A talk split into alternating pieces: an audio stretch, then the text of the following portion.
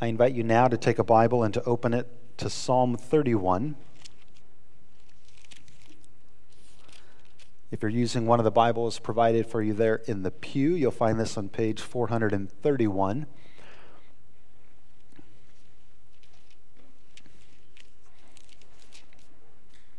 And this is Psalm 31. In you, O Lord, do I take refuge. Let me never be put to shame.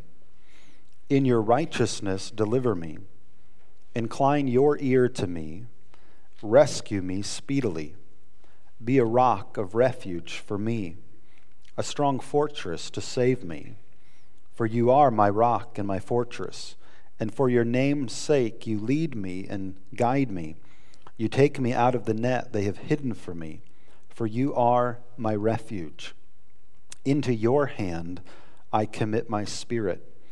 You have redeemed me, O Lord, faithful God. I hate those who pay regard to worthless idols, but I trust in the Lord.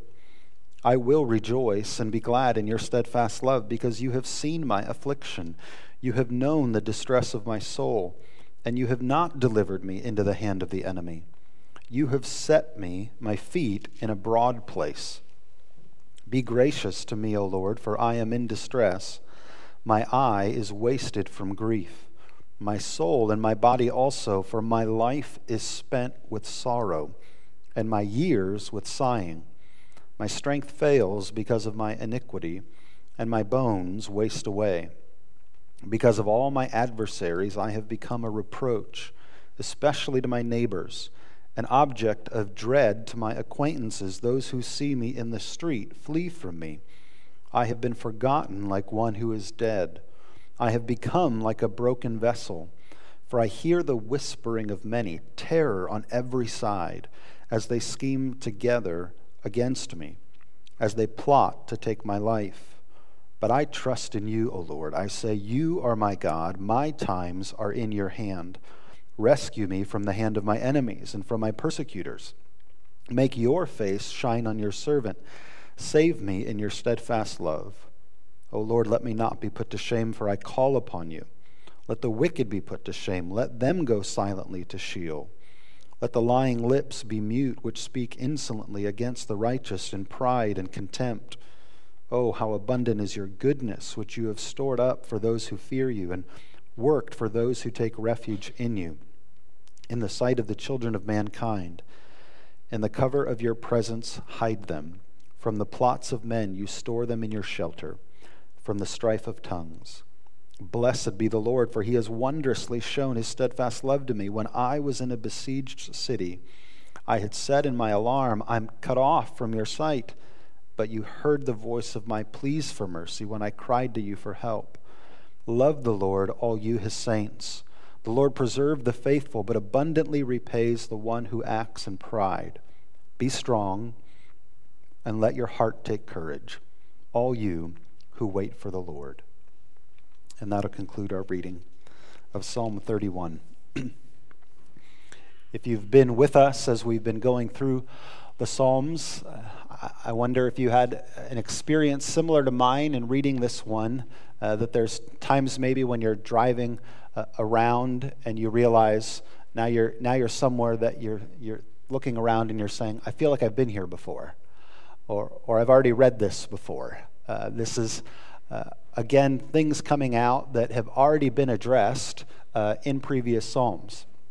And that's true. David comes back to, to many different themes uh, again and again in the Psalms. And in our lives, what we would like to think is we have these experiences, God teaches us a lesson, and then we move on from that lesson. And we don't go back. We just we sort of keep moving forward.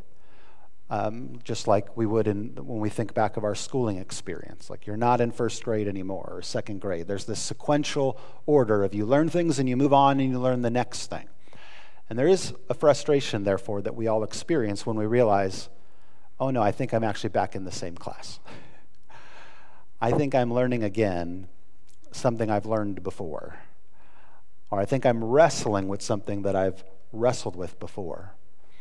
And that comes out in the Psalms that there is at times, there's an intensity to challenges that overwhelms us. And surely David is expressing some of that. That there was an intensity to the challenges he was experiencing, that it affected him physically. The city that he had sought shelter in had been completely sieged. And so, what he thought of as even protection wasn't proving to be protecting him. And it was affecting him all the way to his bones. He felt like his bones were wasting away. There's an intensity. David is a, a leader of a nation. He's likely describing some form of military conflict. This isn't just David having a bad day. Uh, emotionally, this is truly profound physical challenges that he's enduring. And so there's an intensity that can overwhelm us at times. But I submit to you, there's also a way in which the frequency of challenges can overwhelm us. And so, one of the first points that I'd like to highlight, one of the main points from this psalm, uh, are the challenges of leadership. And by that I mean it is often the responsibility of leadership to just regularly deal with challenges. That's what it means to be in leadership is to regularly and frequently deal with challenges. And while we like to we might want to think we can handle a challenge and then move on from it, the reality is, we usually move on from one challenge to another challenge, and then to another challenge. And all of us eventually can be worn down by the frequency of it. And we need to be reminded that it's not something we just graduate from and move on, never to face again, but that we are likely regularly going to encounter different kinds of challenges throughout the course of our life. Um, the, the image that comes to my mind uh, a few months back, we had our kids at the beach, and they, they loved taking advantage of being in the waves. And if, as a parent, if I just said, oh, you know, they handled that one wave really, really good. And then you were say, what about the other ones? And so, well, I wasn't paying attention for any of the other ones. You'd say, what do you mean you weren't paying attention for the other ones? Uh, to, to be on the shore and to encounter the waves is to know once you handle the one, it's not long before another one's coming. And then another one is coming. And then another one is coming. And to watch over them and to care for them in that moment is to recognize this is going to keep on happening. And so, yes, for every individual one, we want to handle it well, but we also don't want to get worn down over time and get sloppy over time by the pace and the consistency of how it comes because the frequency at times can also be another element that weighs us down. And David is a leader of a nation. Whether he was first a military leader while Saul was still the king, and then when he became the king himself, and then when his son tried to take over, becoming a king in his stead, and all those different journeys, we would look at David's life and just recognize yes, there were moments of peace and calm, but those were moments in between challenges. Because leadership regularly involves dealing with challenges.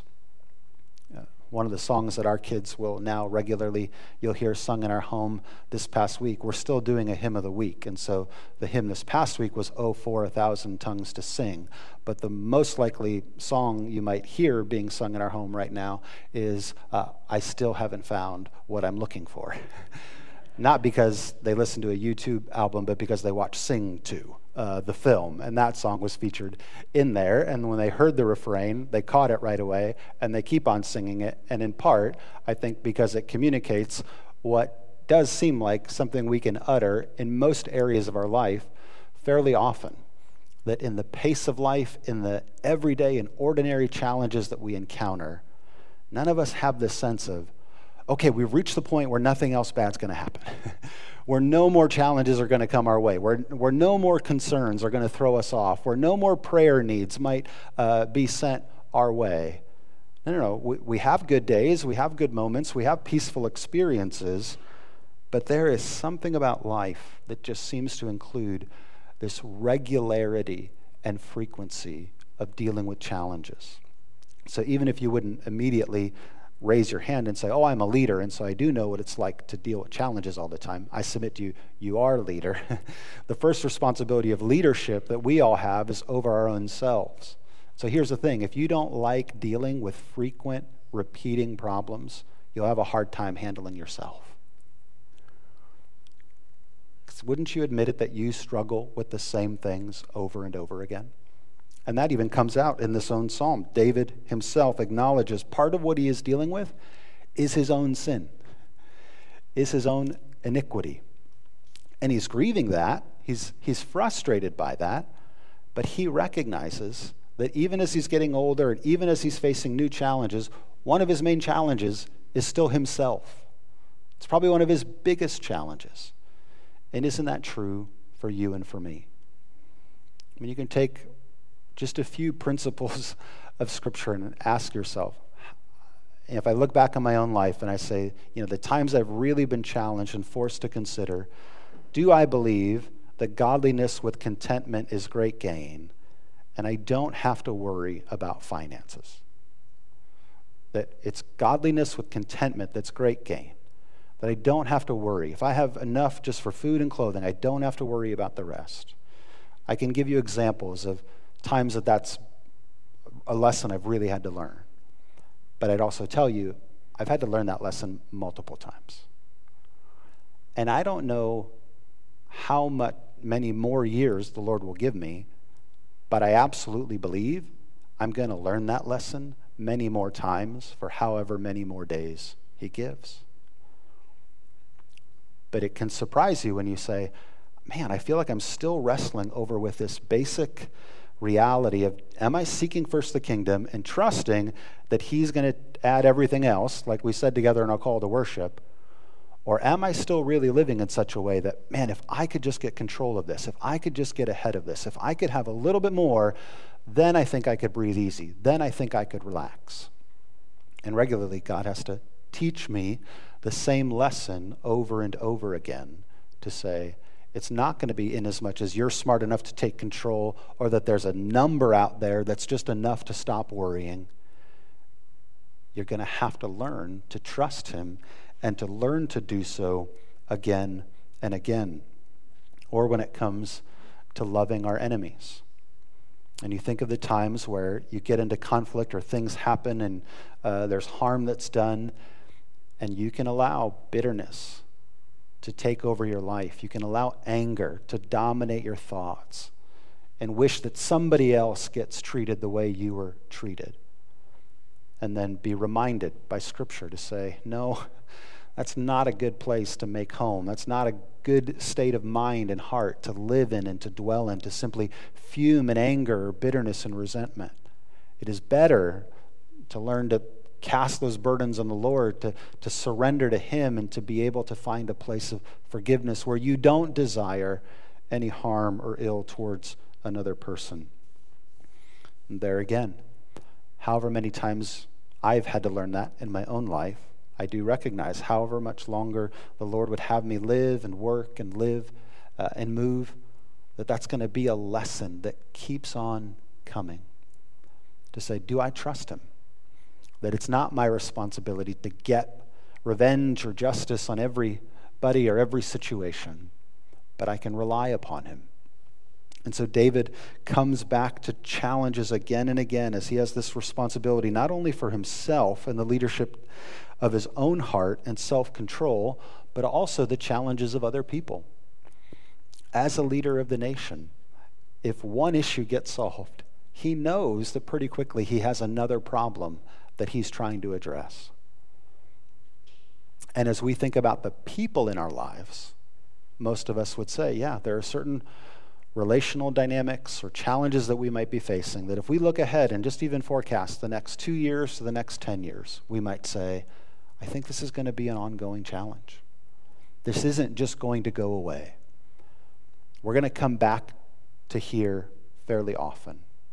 The goal is that you not despair in that reality, but that we reset our expectations to say, yes, some challenges endure. And so we need encouragement from one another. We need support. We need to come back to the place of refuge in Christ and in Him alone. But we need to remember that we're going to frequently face challenge and temptation our kids this past week were watching the animated version of The Pilgrim's Progress. And it had been a long time since I'd read it, and that I had never actually watched an adaptation of it to film. But as they were watching it, uh, I was surprised again by the story and thinking just sort of how out of step uh, that telling of the Christian life is with so many of our contemporary expectations, which is, as the story is told, as Pilgrim moves on from the city of destruction towards the celestial city, is as I was even watching it with the boys, I myself was like, he's facing another challenge.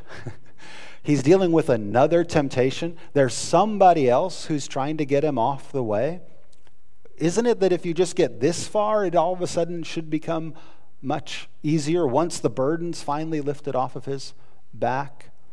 But then along the way, as he gets closer and closer, and then at times what the temptation comes is he's wondering how his wife's doing who didn't come with him, and how his children are doing who didn't come with him. I just thought there is such a strangeness to the, the way this story is told, but I think it's endured for generations and generations because there's a truthfulness to it that the longer we live the Christian life, if we're honest, we should be able to acknowledge that our own battles for self control take a lot longer than we thought they would. We come back to them again and again.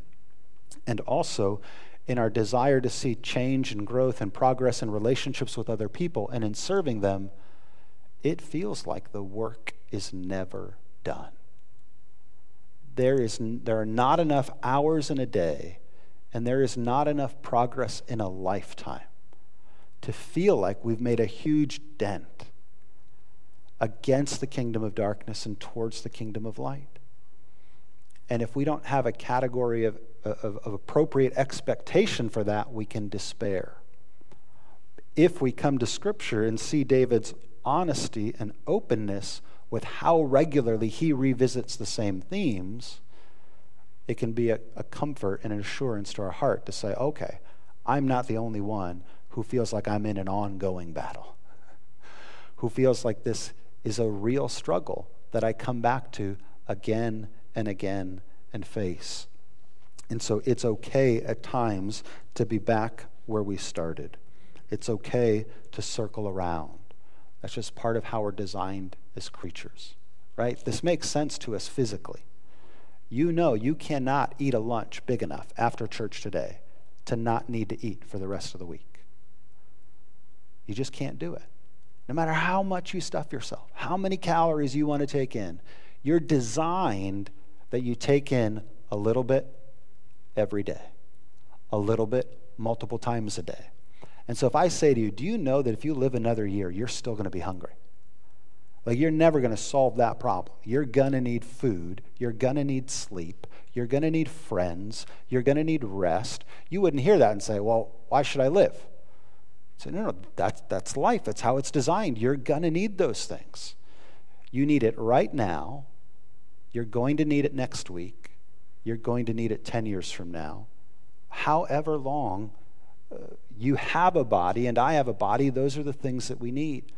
And spiritually, there's so much correlation that is revealed through these Psalms because you're going to get discouraged this week. Something's going to happen that's going to throw you off, and you're going to say, I just don't even think it's worth it. I don't know why we're doing this. We just keep having the same fight over and over again. We just, and all of a sudden, something's going to happen that makes you feel like you are right back where you were two years ago, 10 years ago.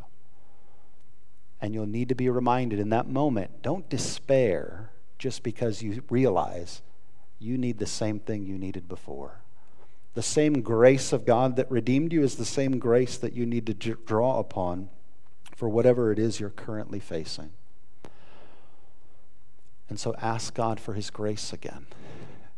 Ask Him for His forgiveness again. Ask Him to teach you again because He has not lost patience in teaching you and me as much as sometimes we lose patience with ourselves and patience with the situations that we're facing.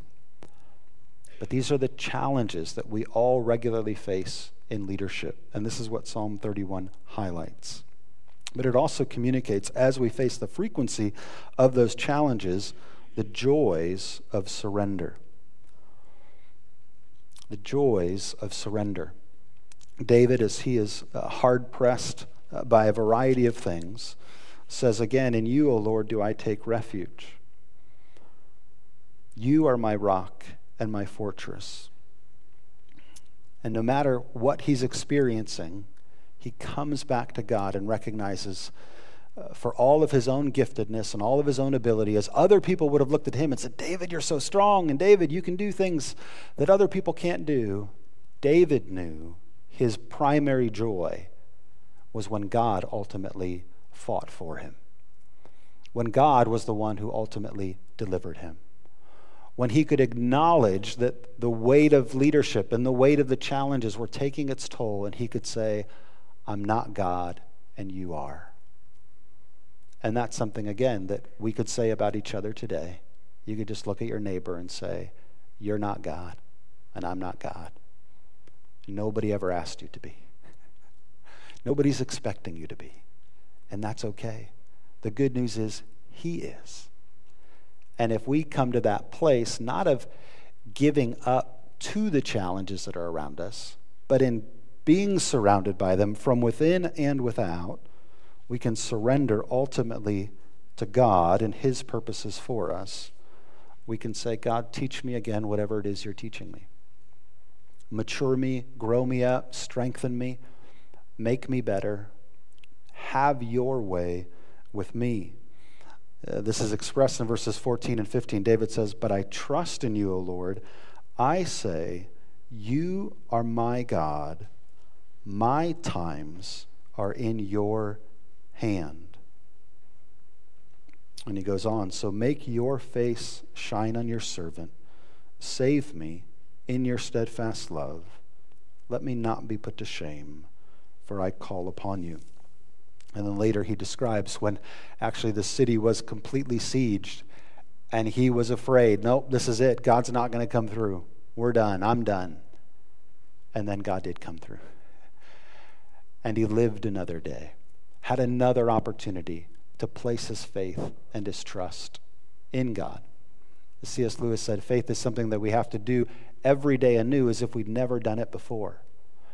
Say, God, I'm, I'm surrendering to you again. I'm trusting you with everything I have. I can't get all this work done in a day, I can't even do it all in a lifetime. But I believe your purposes for me are good. You are a refuge. You provide rest to your children. David said he, he's brought them out to a broad place. You want me to feel not like everything's closing in on me, but you want me to feel like there is room to breathe. I can face tomorrow, as we sang about, because of who God is. And so when we come to that place of surrender, we experience the joys. Not when our safety or security comes from physical things, but when it comes from the Lord in the midst of those challenges that are around us. And then, lastly, as Christians, as we come to this psalm and we see that David went through this, and he went through it again and again and again, we're supposed to also be amazed that one would come later as a son of David, that he would willingly come and experience all of these challenges for you and for me. And so, understandably, we might look towards heaven and say, God, why do we have to go through all of these challenges? Why do they have to keep coming to us? But we also look to heaven and say, You who never have to go through these challenges, why would you come into them? Why would you come and be willing to experience them? Why would your son be willing to come and be himself so uh, regularly challenged by others that he would say the same prayer on the cross that David prayed Into your hands I commit my spirit? That there's this complete surrender of the Son of God to the plans and the purposes of the Father even when that plan included his death for you and for me. Well, there again, the New Testament tells us it was because of the joys that were set before him that he was willing to surrender to what the Father laid out for him. If you have a Bible, you can turn to Hebrews chapter 12. This is where we'll finish this New Testament application of Psalm 31. Jesus, who exists eternally in a broad place and in safety and security, he was willing to come and experience the challenges that David went through. the isolation and the pain, the persecution for you and for me. And in Hebrews 12, it says, Therefore, since we are surrounded by so great a cloud of witnesses, let us lay aside every weight and sin which clings so closely, and let us run with endurance the race that is set before us, looking to Jesus, the founder and perfecter of our faith, who for the joy that was set before him endured the cross, despising the shame, and is seated at the right hand of God. Consider him who endured from sinners such hostility against himself, so that you may not grow weary or faint hearted. Then jump down to verse 12. Therefore, lift your drooping hands and strengthen your weak knees, and make straight paths for your feet, so that what is lame may not be put out of joint, but rather be healed. Strive for peace with everyone, for the holiness without which no one will see God. See to it that no one fails to obtain the grace of God, that no root of bitterness springs up and causes trouble. And on and on it goes. Verse 18 For you have not come to what may be touched a blazing fire, and darkness and gloom, and a tempest, and the sound of a trumpet and voice, whose words made the hearers beg that no further message be spoken for they could not endure the order that was given to them.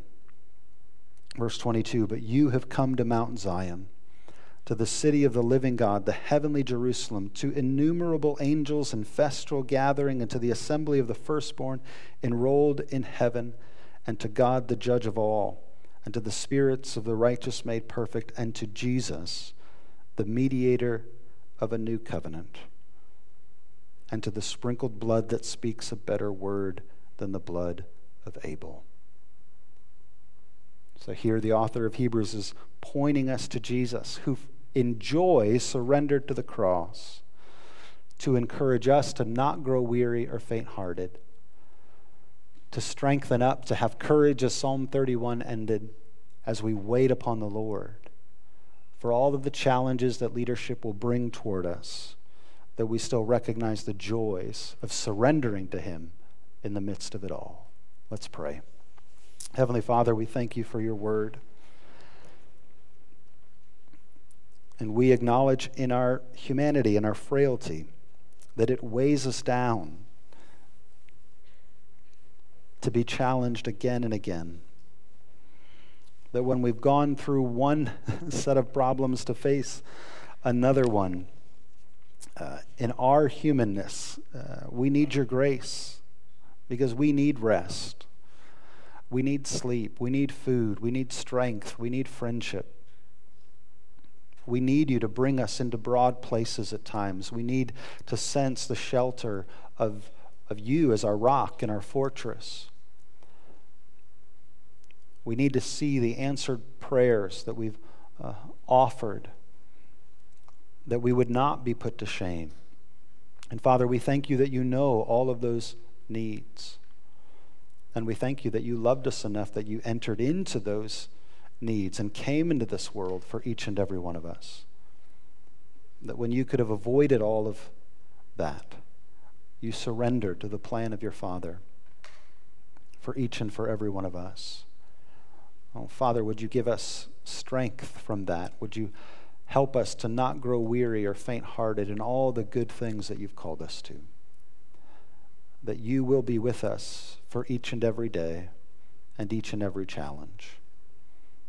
And so that we can have the, the joyful assurance that we will endure, that we will persevere to the end by your grace and for your glory. We pray. Amen.